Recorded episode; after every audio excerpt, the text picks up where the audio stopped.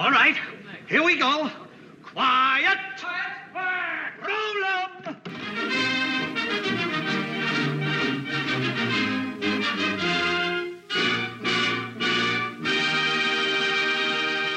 Hello and welcome to the Big Picture Podcast, where we take a look at the latest movie news, the films of today and yesterday, and try and put it all into some sort of context. Seated across the microphone from me is Film Buff Online contributing editor Natasha Bogutsky. And seated across the microphone from me is Film Buff Online editor in chief, Rian Johnson. Uh, Rich Trees.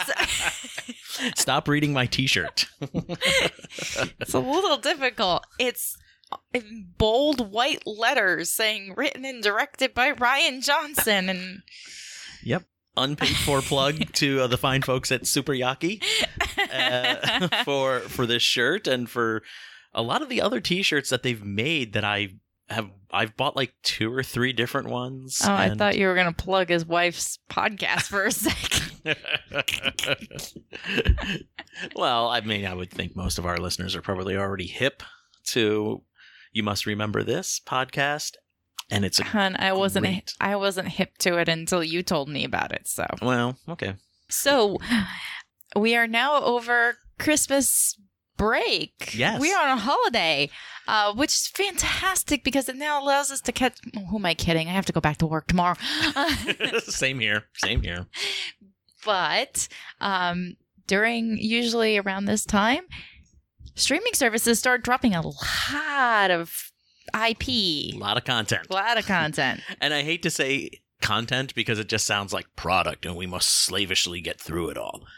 But there is a lot of good stuff in that mix, and um, There's a huge list to get through before the end of the year, and I True. am finding it difficult to juggle all of it. How about you? um, same here. Anything Same good? here.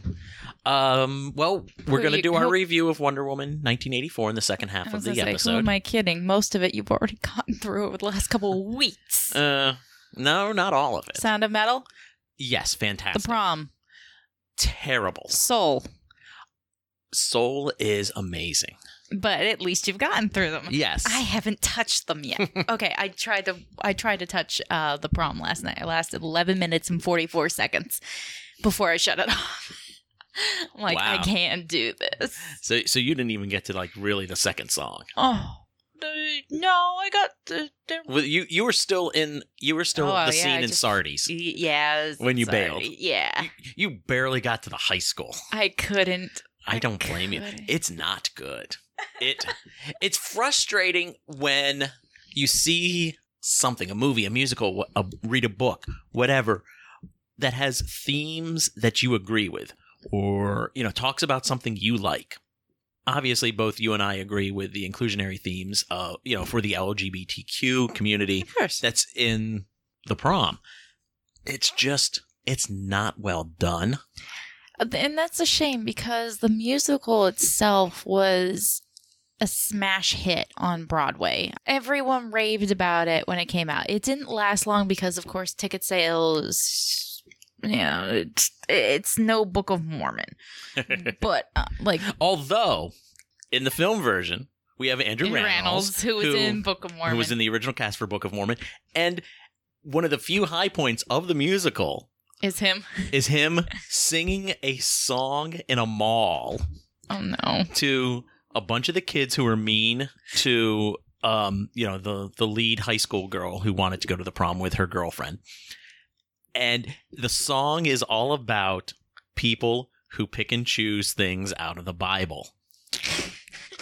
It's a after this so so it kind of felt like a little bit of it, it really just maybe they cast him because of the book of mormon connection but it did feel like a well this song could have been in book of mormon. It has that same kind of feel. Speaking of Andrew Rannells, there is another film of his that I have to get through um, that came out this year before the end of the year, and I forgot to write it on my list as I was check- going through it earlier.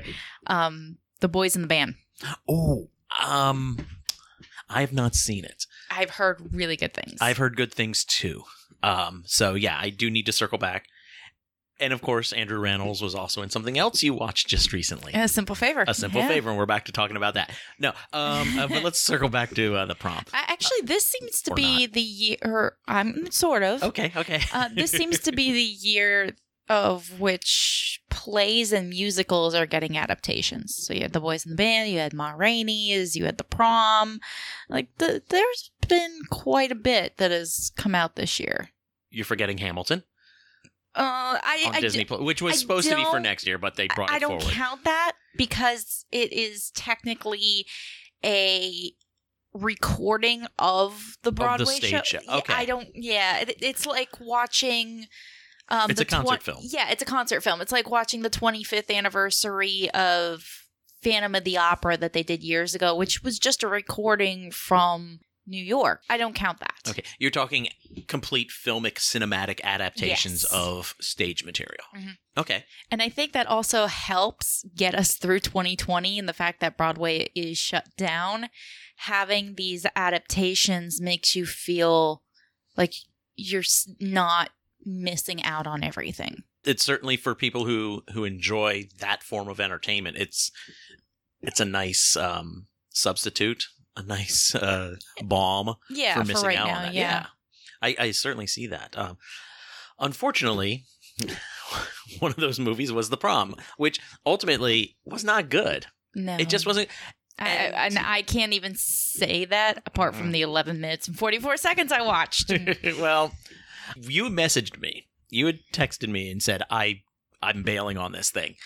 And you said you didn't even make 12 minutes. I was like, "Oh boy." And then I looked and was like, "Oh, so there's a, still a whole 2 hours beyond that because it was 2 hours and 12 minutes." And I was like, uh, well, let me put it on. Let me see how bad it is. I and even on something really bad, I seldom turn off a movie until I watch it all the way through. Because I'm like, eh, there could be something in here. And yeah, okay, an hour and 20 minutes in, we finally get that Andrew Rannells song. But yeah, overall, it wasn't good. And there was one thing I saw discussed on Twitter when the film first dropped, or I think when some critics got to see it. And that is James Corden's characterization of a gay man as a straight man acting it. He was kind of a little too flamboyant, and some people thought that that was on the borderline, if not flopped right over into just offensive territory. If it was someone like Mel Brooks doing it, I think it would be more acceptable. But Ryan Murphy was the one who kind of produced this film, and he's accustomed to doing very well characterized uh, LGBTQ characters, like in Hollywood and Boys in the Band, and even Glee. Glee, American Horror Story. Mhm. He knows when not to try to offend the audience, in which I believe he is a part of. I may be wrong there, but I'm pretty certain on that. Um. So yeah, this this this whole film, from what I saw of 12 minutes, it was over stylized to the point of flamboyant. I, I could not help myself from laughing at the line that they said to Meryl Streep, which is her performance of Eleanor Roosevelt was like a drag queen shoving a syrup soaked American flag down your throat. And I was like, oh, That's that was beautiful. that was beautifully brutal. And it sounds like something the New York Times would write.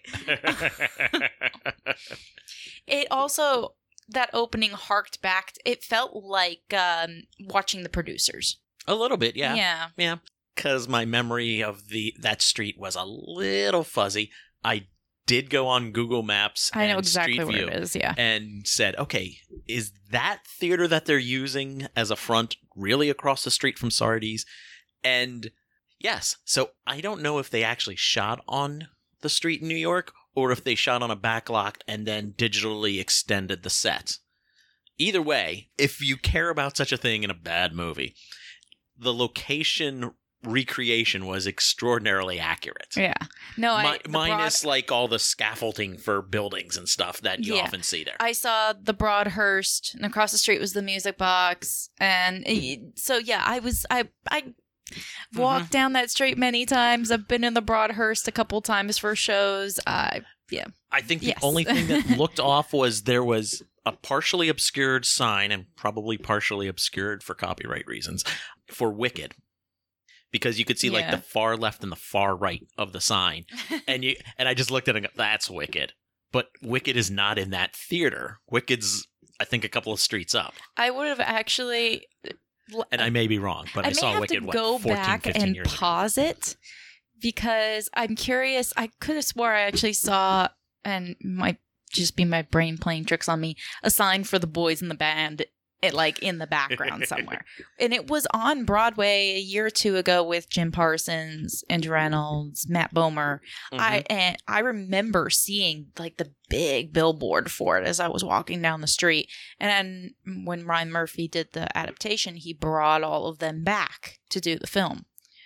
So that might be a nice little plug for another one that he's done Mhm. uh recently.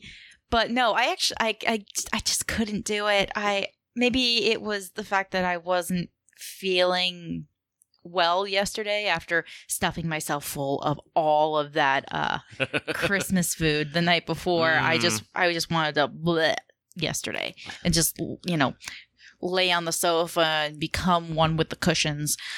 And the prom was just not helping me through a happy place, uh, Um, or well- helping me reach one. So I switched over to Bridgerton. I was gonna say if you had more serotonin going for you or whatever, um, uh, you know, if your blood was coursing with dopamine, it still wasn't gonna help you enjoy the prom. It's just not good. yeah, It, which is again a shame.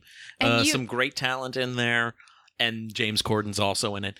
And and you and I both know that I am a fan of when I am down, I watch something that is truly depressing because it forces me to come to term with those emotions and gives me a sense of catharsis on the mm-hmm. other end and it And- brings me out of it. and there's parts where I'm like, oh my god, Kerry Washington's character here is the worst person in public education since Dolores Umbridge.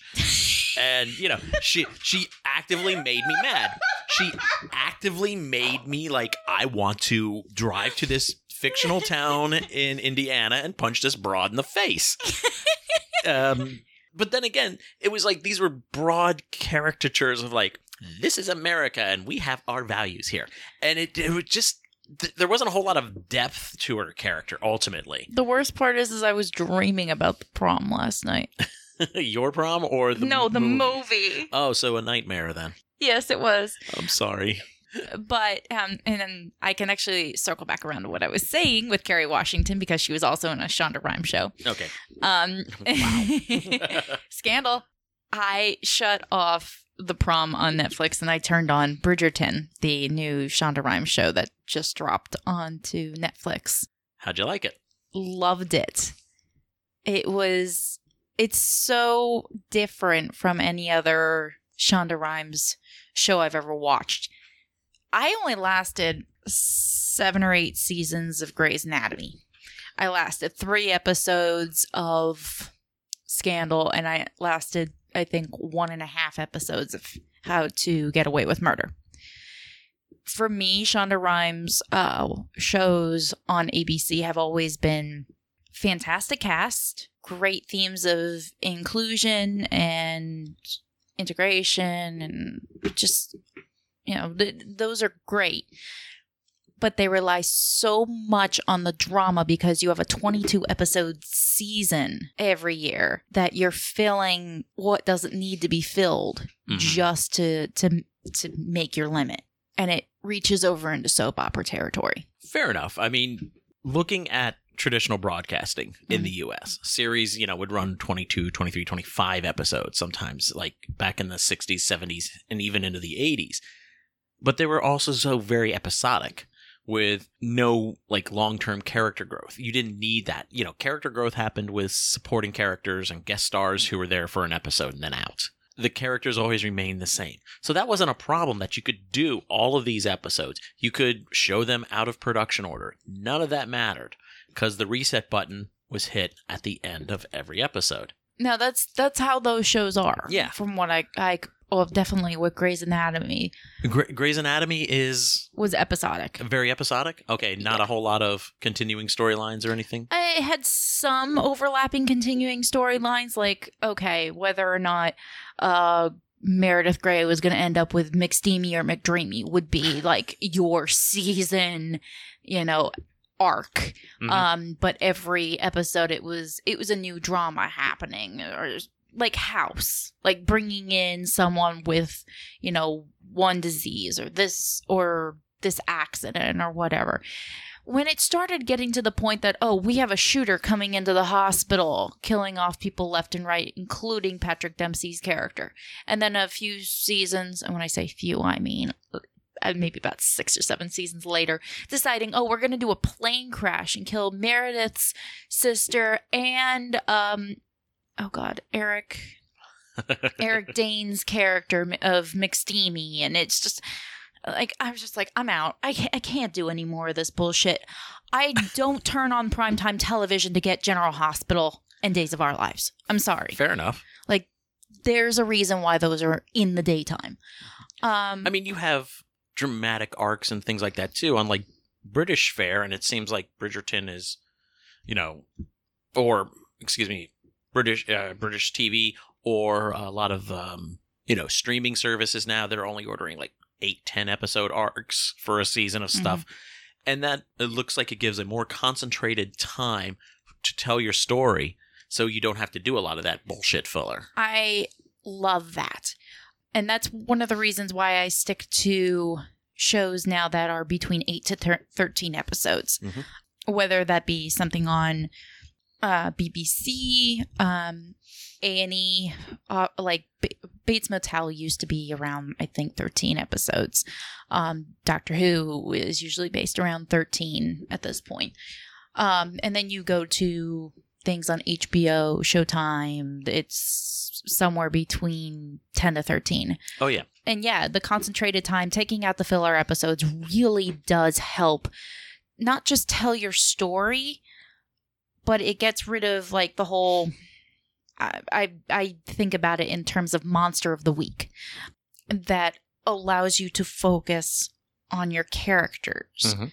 And at the end of the day, when you're on a, a show as an actor, if you're focused on your monster or drama of the week, you can't focus on what is really important. And finding that balance between the two is very difficult. Buffy was a great example of how you balance those two. Oh yeah, definitely. X Files did it also Mm-hmm. fairly well. Um, there were some se- seasons that they were better at it than others. Mhm. Uh, one season show that ran actually concurrently with uh, the first season of X Files on Fox was the Bruce Campbell series, The Adventures of Brisco County, and that had that at first seemed very episodic, and then it's you slowly built up this mythology that became an overall story arc for the Mhm. whole season. Yeah. uh, involving you know uh, an outlaw who always seems to get away, and then you realize that's because he's from the future. They, halfway through the series, Brisco County took a weird science fiction bend, Yeah. and it was a lot of fun though. Doctor Who is one of those shows, uh, at least since its re- return in 2005, that is very good at balancing monster of the week and long ter- uh, long term uh, story arc, uh, where they will you yeah you have to deal with your Dalek in one episode, your Cyberman, your Weeping Angel, uh, but through and through. And also setting up something that is not just for a season, but it could be for the entire term of a doctor's regeneration. Matt Smith, the 13th doctor under Steven Moffat, set up a what was known as the crack in the wall in his very first episode. Mm-hmm. And it lasted for the first season and then disappeared. And then it showed back up in his final episode two and a half years later and became a very important part of that episode's story and how Matt Smith finished off his term as the doctor. Oh, true. And that that's because that was um Steven Moffat at that point was show running, right? Yeah. Yeah. He had he had that all planned out. Mhm. I sometimes think most showrunners plan a year, maybe two in advance, and that's it. You know, they'll know kind of what's going on, and they'll know and have a vague idea for what they want in the season following. That they can maybe start putting a couple little pieces of story and plot and things like that in place in the previous season. And that's it, though. I know Joss Whedon was famous for knowing what he was probably going to be doing two seasons down the road.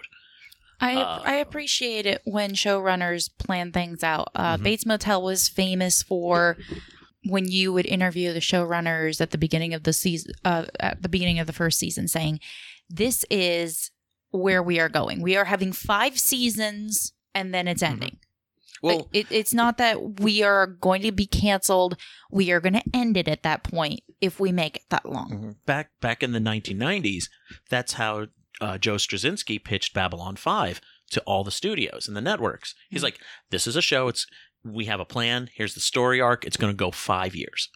And people were like, "Well, what if you get canceled after 13 episodes?" And he was like, "What if we don't?"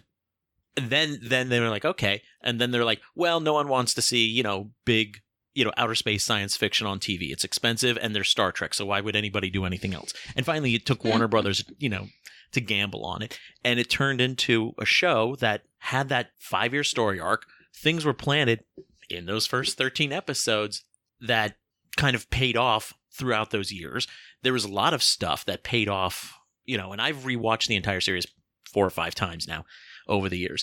And the amount of preparation and payoff is amazing in that show. Mhm. And that's what kind of changed a lot of people that uh, the mainstream the more mainstream success of X-Files kind of helped usher in shows that have those long running story arcs and things like that like Lost and uh I can't think of anything else right now but you know because there's so many to even try to weed your way through to find a good example Yeah.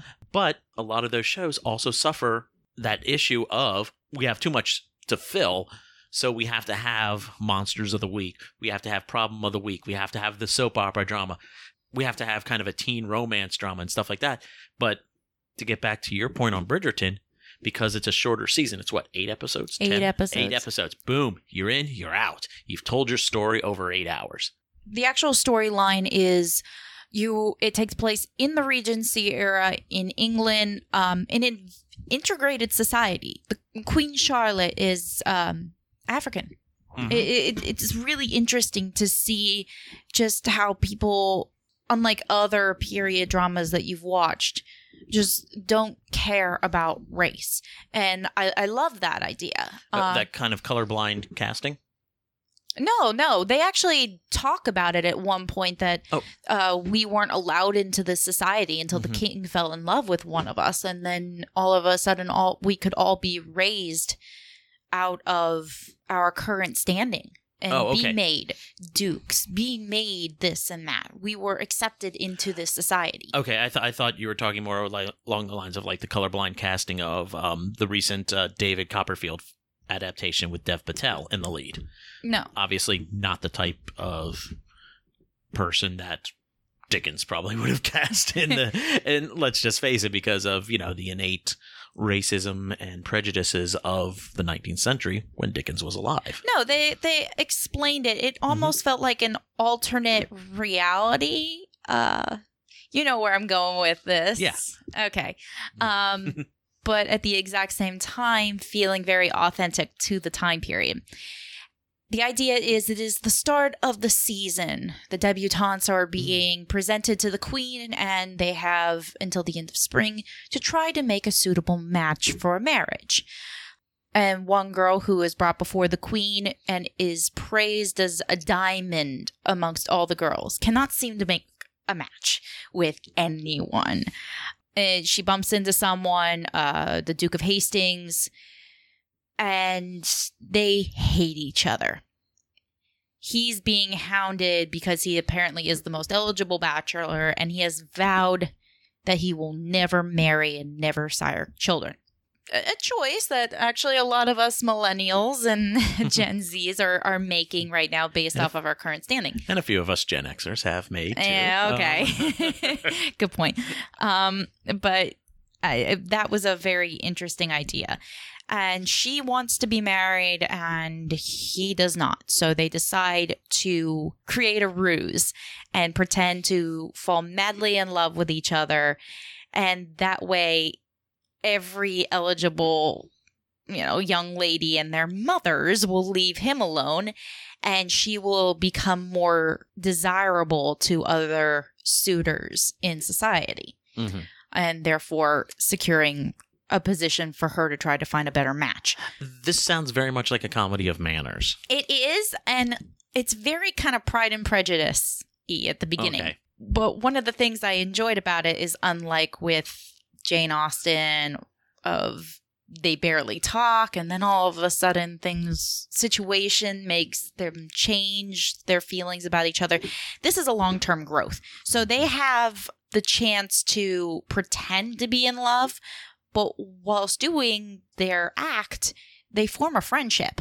And and seeing like the little inside jokes that they have with each other. Like they'll be standing in a room and this guy comes in and she's um her her name is Daphne and says to the Duke, oh, oh, look at this girl. Yeah, she's going to look down at the ground and then look up at him slowly and place her fan over her chest as if she's being so demure.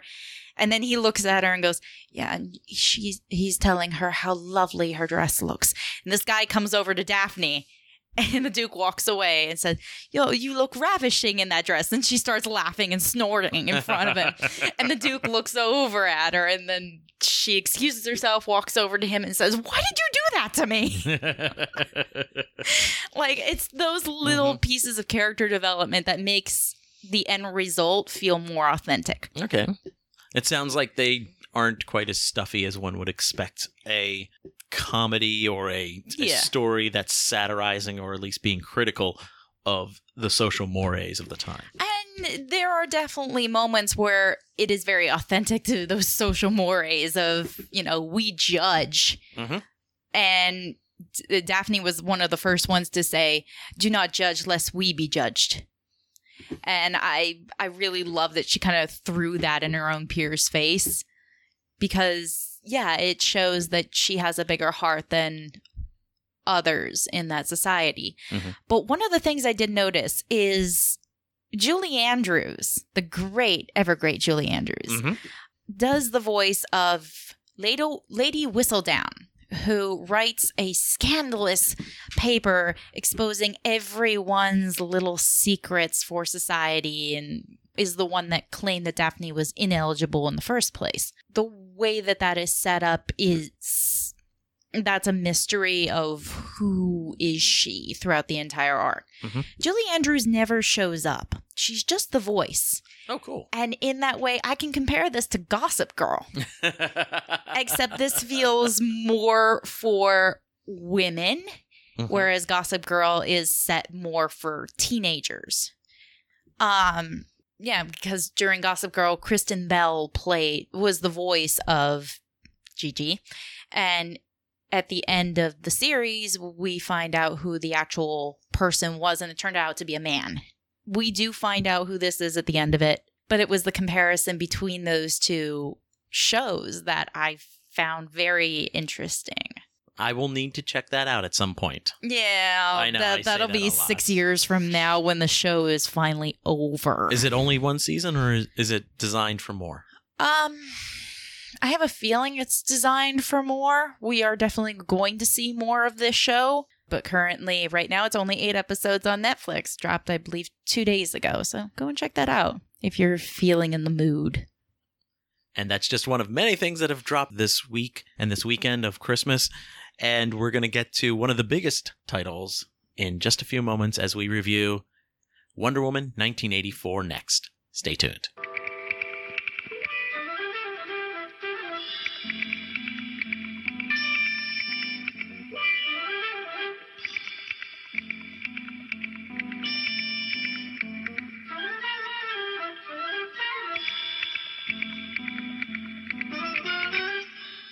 In 1941, a brand new superheroine first appeared on newsstands.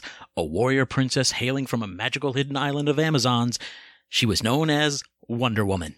The creation of psychologist and sometimes writer William Moulton Marston, Wonder Woman, aka Princess Diana of Themyscira, aka Diana Prince, was in part created to give young girls reading comic books their own hero in the vein of Superman to look up to. For more information on some of the other inspirations and impetuses for creating the character, we do suggest checking out the 2017 film Professor Marston and the Wonder Women.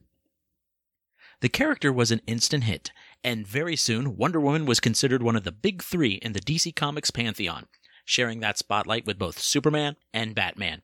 But despite that high visibility, it took Wonder Woman 75 years to reach the big screen, appearing alongside Batman and Superman in Zack Snyder's 2016 film, Batman v Superman Dawn of Justice. Now, we should note that we are not overlooking the classic Wonder Woman TV series starring Lynda Carter, which ran for three seasons in the 1970s. But in terms of silver screen live action representation, Diana has lagged far behind her two contemporaries. But Gadot's incarnation of the character was certainly making up for lost time. Critics and fans agreed that her work as the Amazonian princess was one of the highlights of the film, even if everyone seems split in their opinions about everything else in Batman v Superman. A solo original film followed a year later, detailing Diana's initial journey to man's world and how she helped fight and defeat Ares, the god of war, who had instigated World War I for his own ambitions and power. The film was a smash success, with many pointing to a sequence now just referred to as the No Man's Land scene as a high point not just of the film, but for the superhero film genre itself. Fast forward to the present, where Wonder Woman's sequel, Wonder Woman 1984, is now arriving in theaters and on streaming via HBO Max. The story's time frame has moved forward seven decades and finds Diana in her secret identity working for the Smithsonian when she and her colleague, Barbara Minerva, played by Kristen Wiig, discover a magical artifact that can grant wishes. Of course, it becomes the object of desire of the media savvy Donald Trumpish Maxwell Lord, played by Pablo Pascal. And once he gets his hand on it, that's when the trouble starts. So, Natasha, Yes. did you find Wonder Woman 1984 a worthy successor to the original film? Or is it a dud on the level of fanny packs?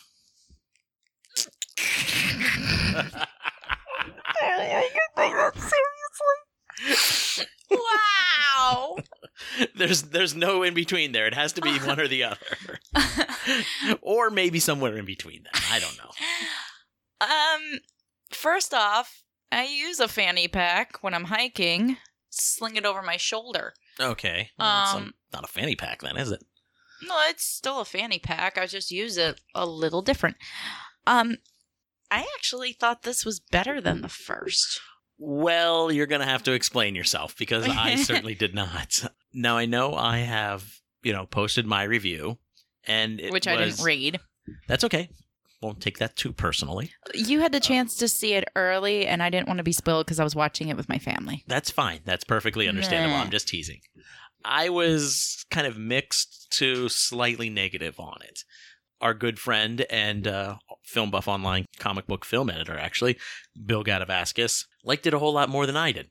And he wrote a counterpoint review, which you can also read on the site, where he praised things that I didn't like and so forth. But that's fine. Why, though? What did you like about it? You mean why do I think it's better? Yes. The first film never felt like a Wonder Woman movie to me. It felt like really? it felt like a team film takes on the war, like The Dirty Dozen, or or you know other things like that. It felt like a more of a war movie than it felt like a Wonder Woman movie. Now, Interesting. wait, wait, wait, wait. No, no, no. Keep going. Keep going. I'm just. This film does not have a scene on par with No Man's Land. No, it does not. No. No Man's Land is iconic, and there is probably nothing that'll be able to replace it. Mhm. But this felt more like a Wonder Woman movie. Um, the first film was she had a team backing her up. She had Steve. She had the other group. She had Effie in London. She had her mother and her aunt on Themyscira. Um, then in Justice League and Batman v Superman, she had people by her side working with her in the firefight. She knows how to work as a team. This film was not about that. It was about trusting that she was good enough by herself. She could trust the rest of the world, or at least try to trust the rest of the world to make the right decision. But at the end of the day, there is no one standing next to her. True. And so for me, that makes it more of a Wonder Woman movie is that she's proving I can work with others. Can I work by myself? Can I be enough to save this world? hmm And honestly, though, we're seven decades from where we last saw the character. Mhm. I would have thought we would have had some of that happen already for her in that time. That she would have lived, yeah, especially going through World War II and then everything else, that she at some point would have kind of figured out that she can be on her own and work as, you know, a solo person. And I think we do see that for the most part in her personal life she is she you know she's very comfortable with being alone and outside of a relationship because she still misses steve steve was the great love of her life and that's an area i wish they had explored more actually the loneliness um, the heartbreak that she was still carrying seven decades later she gets like one line to explain it away no you don't understand how it was for me I And I was it. disagree with you. Her goodbye sequence with Steve in this film. Hmm I guess I guess if you're listening, we're going to begin spoilers, but it's not much of a spoiler that Steve came back because it's all over the trailers. It's in the trailers. Yeah. Her goodbye with Steve in this film is proof of that. That's all you needed to kind of show I don't want to go back to that loneliness, to feeling like that again. hmm and the sacrifice that she has to make at that point. In the first Wonder Woman, it wasn't a choice that she had to make. Steve made that choice for her.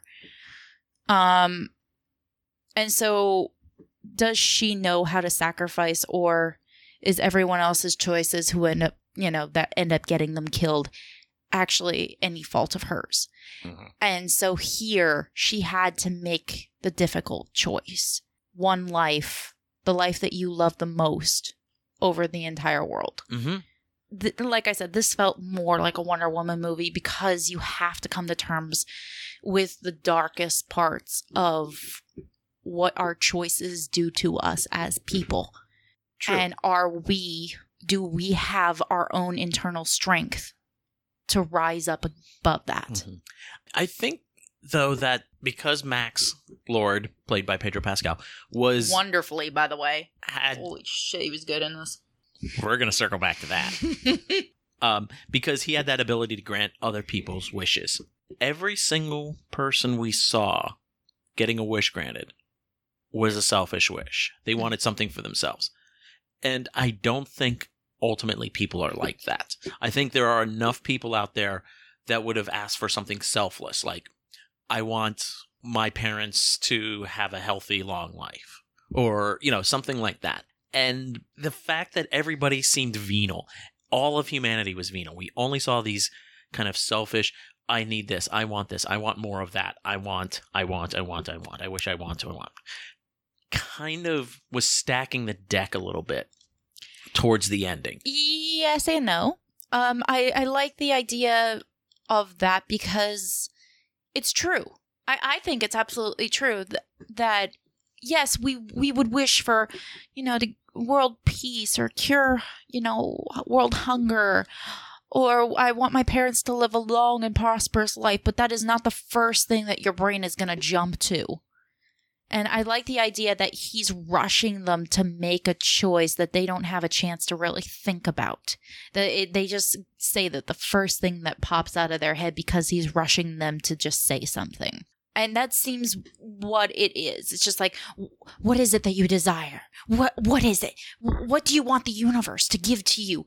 Like, wish for wish for this. Wish for something. I mean, and he's he's forcing them to quickly say whatever is the first thing that comes to their mind, whether it is not the most important thing that they want. I mean, setting it in the 1980s is probably a good Capitalism. Yeah, and a good that, ch- choice for setting because, you know, Gordon Gekko told us then that greed is good.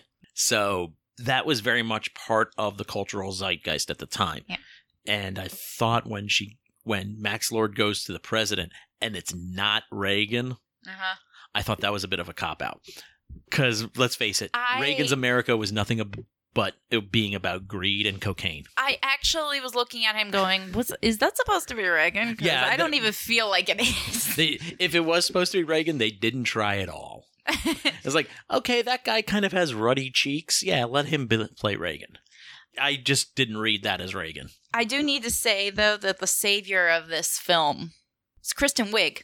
Oh, she's fantastic. This is the best thing I've seen her do. It's probably the best dramatic work I've seen her do since um, the Skeleton Twins. I haven't seen the Skeleton Twins, so Okay, well, I- worth worth tracking down. It w- barely got released, but when she was first cast as Cheetah, I saw the announcement and I went, "What the fuck?" I know. You remember my reaction? yeah, I was just think like, you messaged me I was like, just like, huh? "What? No, why? Why? No, come on." I mean, I've seen her do comedy. I've seen her do Mhm. action comedy.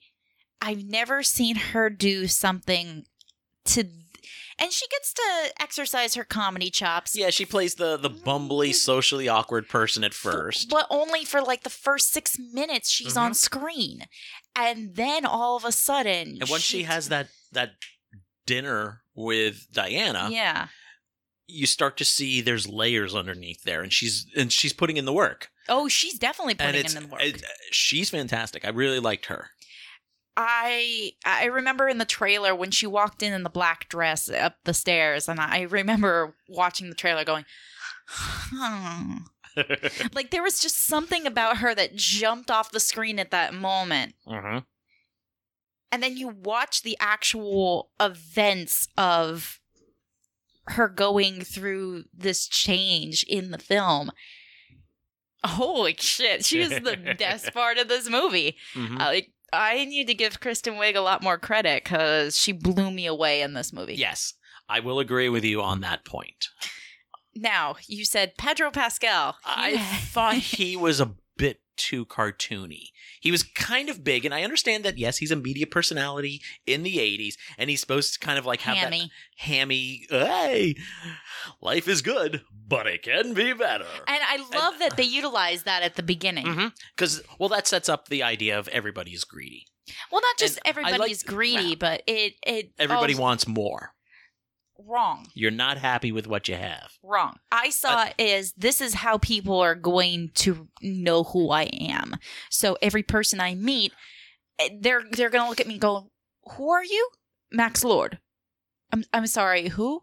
And that's why he has to constantly remind people of that. with his catchphrase. Yeah. But the idea of that catchphrase, though, I think sets up a lot of thematical things about Yeah. greed in the in the show. To choose an '80s example, if somebody saw Clara Peller just Mm-hmm. like out in the wild at the mall or something like that, they'd go, "I know her from somewhere," and then they, she'd have to go, "Where's the beef?" And they go, "Oh my God, it's the Where's the Beef lady." Yeah, exactly. Um, I think his best scenes were with his son, obviously. Mhm. Um, and it was hard not to make any Mandalorian uh, connections there.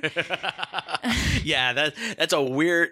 It was a bad week for uh, Pedro Pascal and and uh, Offspring. Um, but there was definitely a couple of moments where I was looking at him going, I know what he's trying to do here. There c- probably could have been a better way for them to write this, but he is doing what he can with what he's given and he's doing it well. Mm-hmm. To be honest, I had a Wonder Woman comic, like a little paperback book when I was a kid, um, from like the 1940s Okay. very old serial paperback Mm-hmm. comic books. And it was one of the things in the first film I was very annoyed that we never got to see the invisible airplane.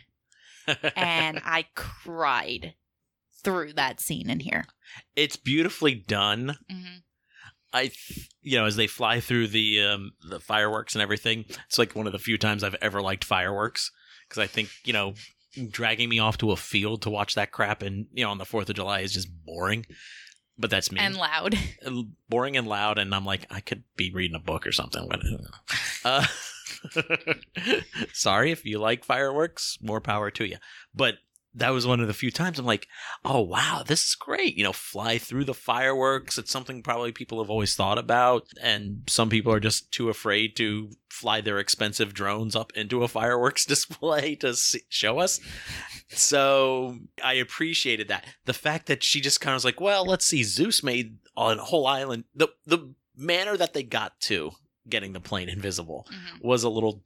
Eh, I don't know. You're just pulling you're pulling stuff out of a hat and just saying, "Eh, it's a superhero movie. Who cares?" No, he wasn't she talking about how Zeus made Themyscira invisible to the rest of the world? Yeah. So she's gonna try to make it. You know, I'm gonna try to do this magic thing too because I'm his daughter. And it, She's had 70 years to work on it though. yeah, true, And but she's not doing it to the extent of him. I do like that she's like, I tried it on a mug and then I lost it. And I was just like, yeah, yeah, that's cute a joke, cute joke, cute but joke, but probably true experience because you when you start, you're always going to start on something small. True. But to go from a coffee mug to the jet. And she said, What? I did this 10 years ago. That seems like an awfully convenient time. And also, it's a power that never comes back anymore. That we've good- seen. it's- It's a Chekhov's gun for the movie that doesn't get fired in the third act, I think. No, it doesn't come back for the rest of the movie, and I'm okay with that. And yeah, Mm-hmm. And we haven't seen it in Justice League or anything like that, but we may see it in the future. And that was something that was brought up about the armor. Is my um when I was talking to my husband and my stepson after the movie, they're like, "Oh, Asteria's armor. Why is it, it, it that it's in this film, but we never see it in any of the others?" Like at the, that's the problem with going back in time and, and mm-hmm. doing a film that takes place before all of this is now you're setting up problems that don't show up in the others. And I said, well, the next film in the storyline that we already have that she shows up in is Batman v Superman. A lot of happens in the time between. We could have another Wonder Woman movie maybe 10, 15 years from now, like maybe right around 1999. 99 You play off of millennial ending fears and stuff like that. Or fun. or World Trade Center time. Ooh. That yeah, that would be a little, eh. but at the exact same time, we were introduced to Lynda Carter as Asteria at the end. Now that might have just been a nice little tidbit of, hey, here's some fan service. Here's Lynda Carter, Yeah. or because some people were upset that she wasn't like one of the Amazons on Themyscira in the No. first film. But if, say, they bring her in, even if it's just for five minutes in another Wonder Woman film in the future, that could be a nice little way of saying, this belongs to you and hands it off. And there f- completes that gap of saying, okay, I don't have that for the other movies. True. Arguably, for the two future times we see her, which is Batman v Superman and Justice League, Mhm.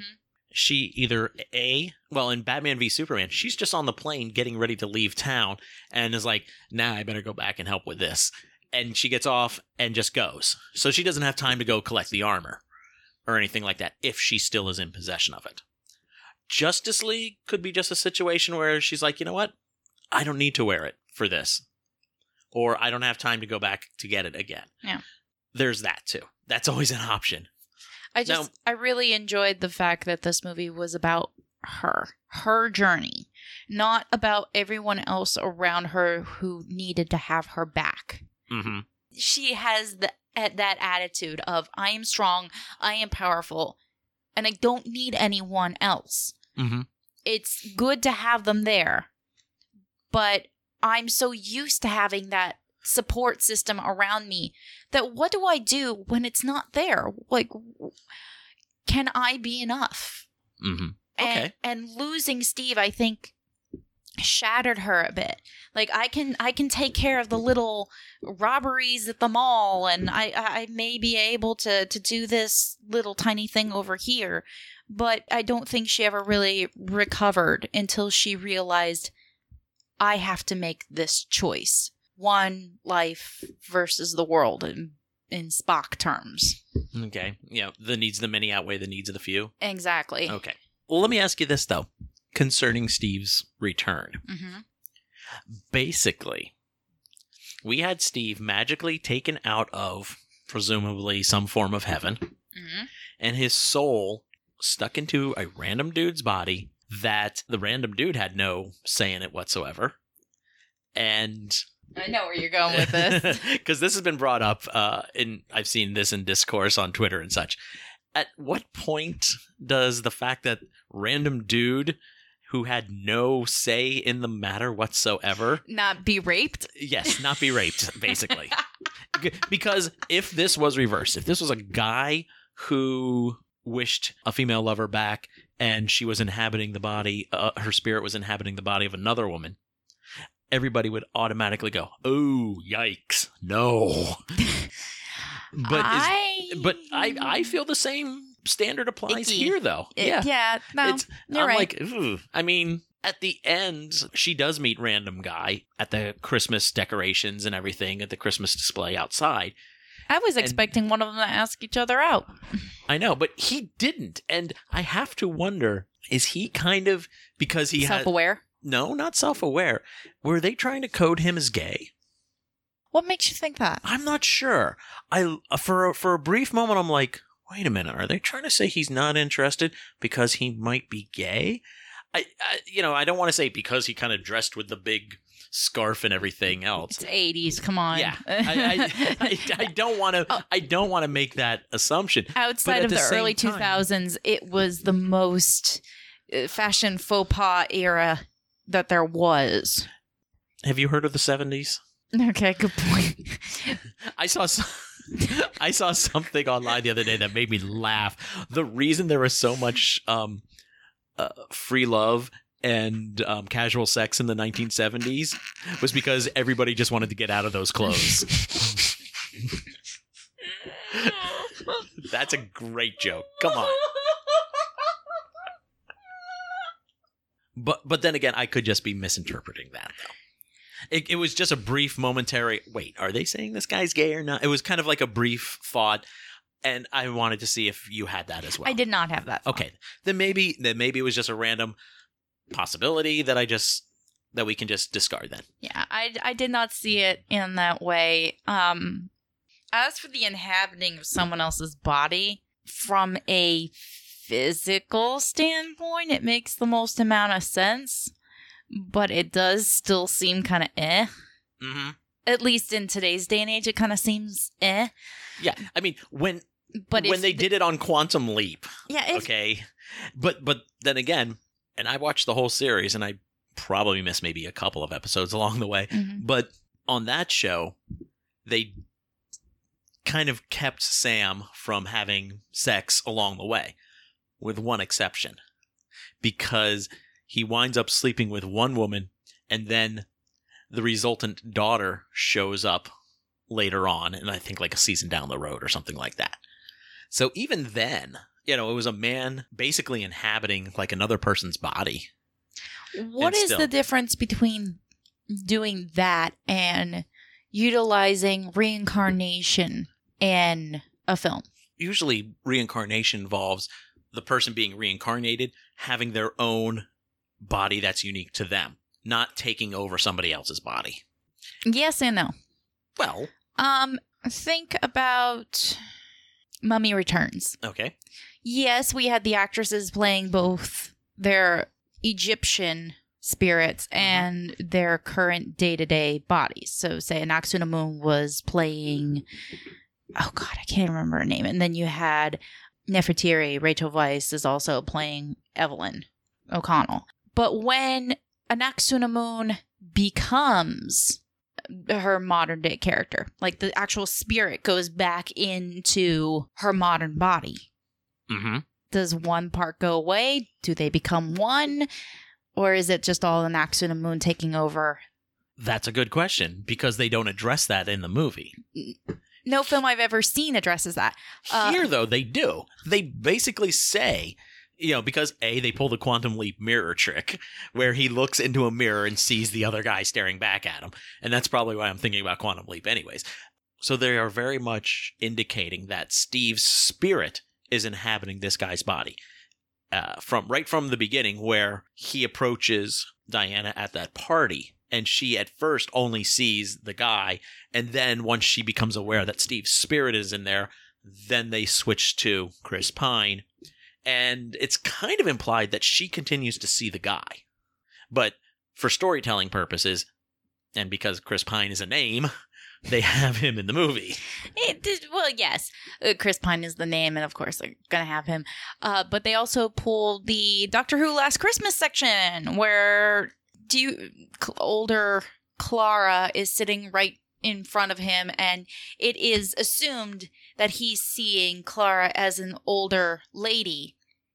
But in his mind, all he sees is the young one. Yes. So we see her without the makeup for the majority of it, even though it's already showed that she is Mm-hmm.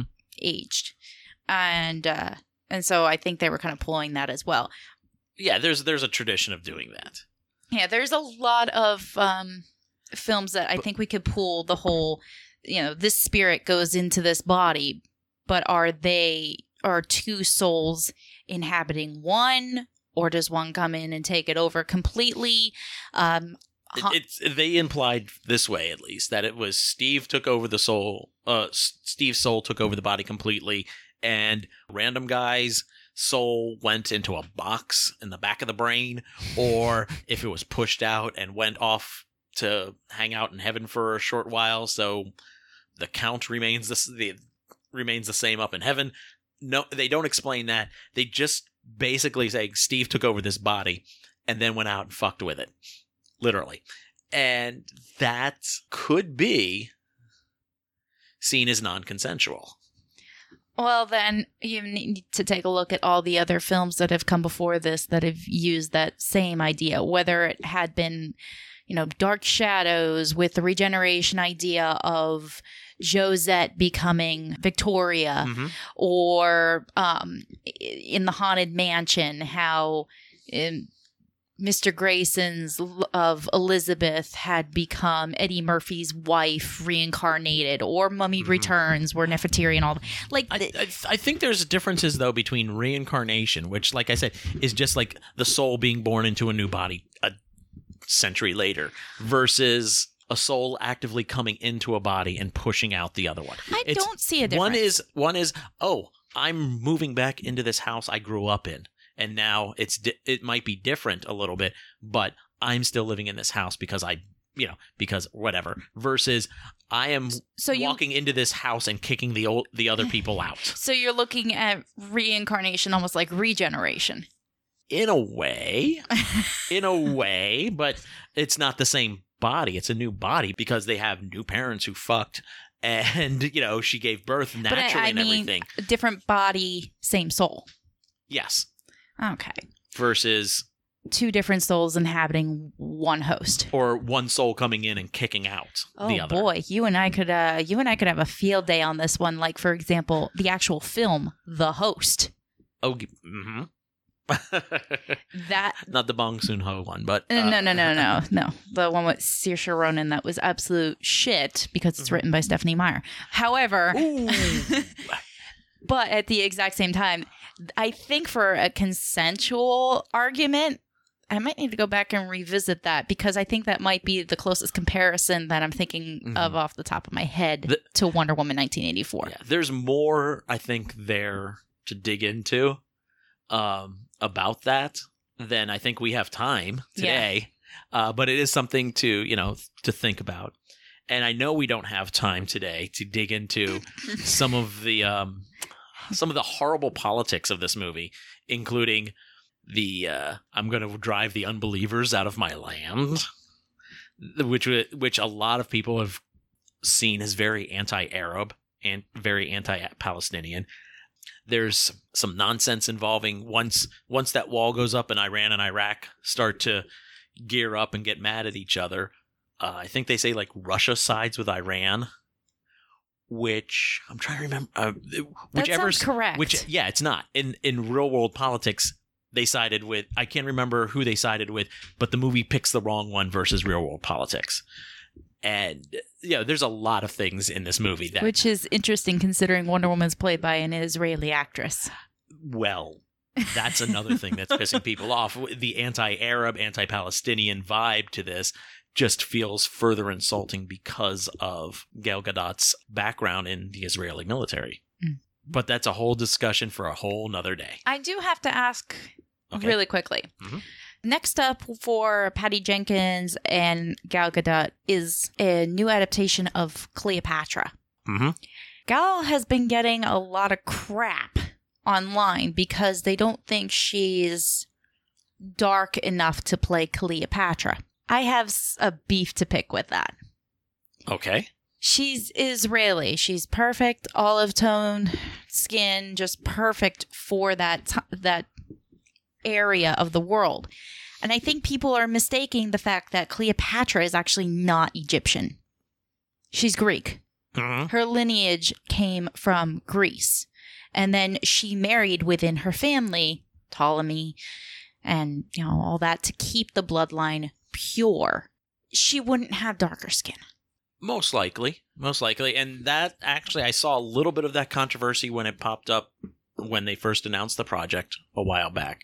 Honestly, I'm thinking that if that project were to go, it's going to be a while before we see it because Patty Jenkins is firmly scheduled for Rogue Squadron to be out in December of 2022, was it? I don't remember at that point. Uh, It's either 2022 or 2023. So that has to be her next project. She needs to be on the case for that. And then anything else is going to have to fall after that. Well, let's hope. But after this, do you think that the project could get shelved a little bit longer for the political controversy from this film? Um, I don't know if there's a big enough hue and cry about the politics of this movie or the possible politics of this movie for people to second guess the next thing or two things down the road for them. I will say if you are not paying attention to the politics of this film or if you're not worried about the consensual part of it and you're just watching it to watch it, I think this is a great movie. Um, the opening sequence of the uh, Themysciran Olympics is beautiful. Mhm. Um, it's a lot of fun. And I do think it is a better Wonder Woman film than the first one. I kind of found the whole film a little bit muddled at times, um, a little bit unfocused. I enjoyed some sequences, definitely, but I didn't find it as good a film as the first Wonder I, Woman. I don't think it is a better film. I think it is a better Wonder Woman story. and you might have something there. Although I would might throw in the caveat that it might be a better Wonder Woman story. It might not have been told as well. And we will agree to disagree for the rest of this. Very well. Okay. And I think, though, that about wraps us up this week. Remember, you can find us online at bigpicturepod.com. And we are now available on iTunes, Stitcher, and Google Play. So either use the link in the show notes post or head directly there, search and hit subscribe. And if you like what you're hearing, leave a positive review because that always helps us connect with new listeners. We'll be back next time with more news analysis and a look back at some of the best television and film of 2020. And that's all right here on the Big Picture Podcast.